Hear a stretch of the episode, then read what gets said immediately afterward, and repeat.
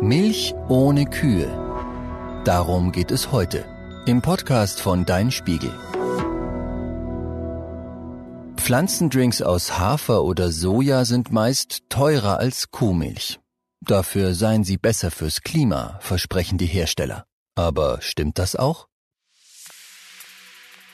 Hafer, Mandel, Reis, Soja, Kokos, Erbsen. Auf den ersten Blick haben diese Lebensmittel nicht viel gemeinsam. Tatsächlich sind sie alle Bestandteile von Pflanzendrinks. Die Supermarktregale sind voll davon.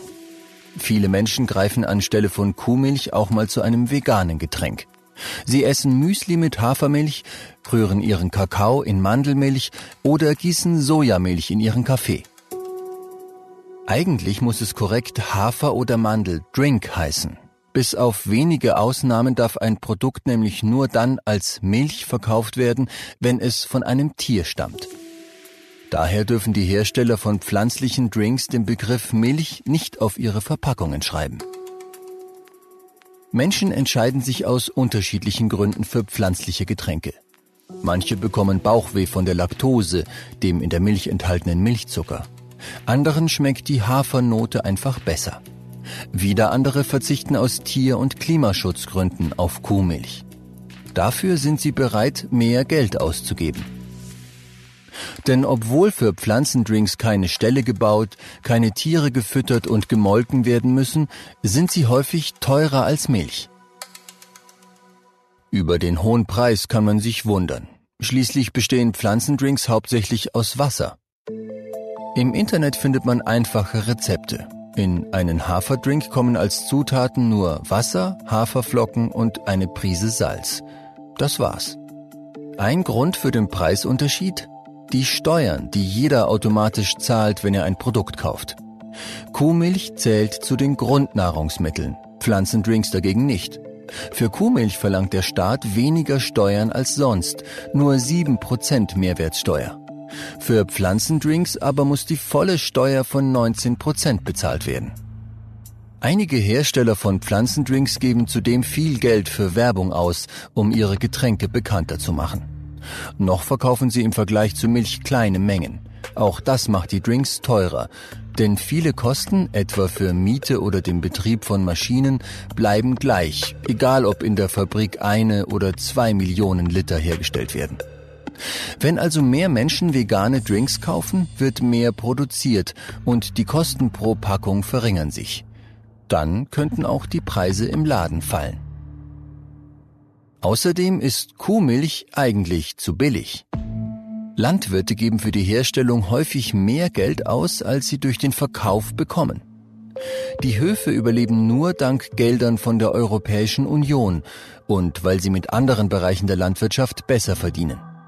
Forscher der Universität Augsburg haben vor zwei Jahren ausgerechnet, wie viel Milch wirklich kosten müsste, wenn zum Beispiel Kosten für Umweltschäden mit einberechnet würden.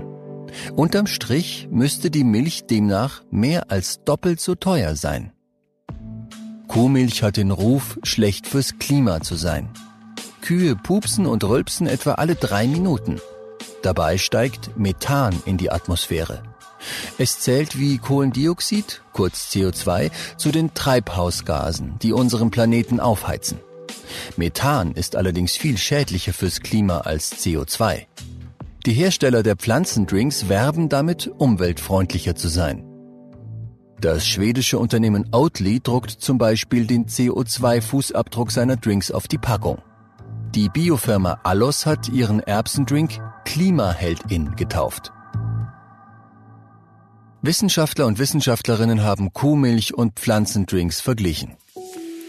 Und tatsächlich werden bei der Produktion von Pflanzendrinks nicht einmal halb so viele Treibhausgase in die Luft gepustet. Besonders gut kommt Hafer weg. Er wird oft in Deutschland oder Österreich angebaut. Die Transportwege sind also kurz. Hafer wächst auch ohne viel Pflanzenschutzmittel gut. Das spart ebenfalls Treibhausgase ein.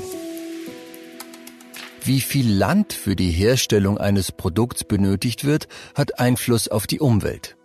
Milch benötigt das Fünffache an Fläche wie Hafer. Denn für Hafer reicht Ackerboden. Für Milch dagegen muss man Kuhställe bauen, die Tiere brauchen Weiden zum Grasen und Äcker für den Anbau von Kraftfutter. Große Unterschiede gibt es auch beim Wasserverbrauch. Für den Anbau von Mandeln und Reis sind große Mengen Wasser nötig, viel mehr als für Kuhmilch. Am wenigsten Wasser, auch im Vergleich mit Milch, benötigen Getränke mit Hafer oder Soja. Wie umweltverträglich ein Pflanzendrink ist, hängt also auch von den Zutaten ab. Die Verbraucherzentrale Nordrhein-Westfalen empfiehlt, dass die namensgebende Zutat aus Europa stammen sollte. Beim Haferdrink also der Hafer, beim Sojadrink die Sojabohnen. Ein Anbau in Deutschland ist wegen der kurzen Transportwege natürlich am besten. Leider steht die Herkunft nicht immer auf der Packung. Achtung bei Formulierungen wie hergestellt in Deutschland. Das bedeutet im Zweifel nur, dass der Drink in Deutschland abgefüllt wurde und die Sojabohnen vielleicht aus Italien stammen. Sieht man sich die Klimabilanz insgesamt an, also sämtliche Folgen für die Umwelt, sind alle pflanzlichen Getränke besser als Kuhmilch. Was heißt das nun? Nie wieder Milch trinken? Es ist okay, tierische Produkte wie Milch, Käse oder Fleisch zu sich zu nehmen. Ab und zu. Im Moment jedoch verzehren wir Menschen einfach viel zu viel davon. Tiere leiden und die Umwelt wird durch die Folgen der Massentierhaltung zerstört. Es kann ein Anfang sein, ein paar Tage in der Woche bewusst zu verzichten oder sich Alternativen zu suchen. Ein Pflanzendrink kann ein guter Milchersatz sein. Aber egal ob Hafer, Soja oder Erbsendrink, was am Ende gekauft wird, sollte einem natürlich auch schmecken.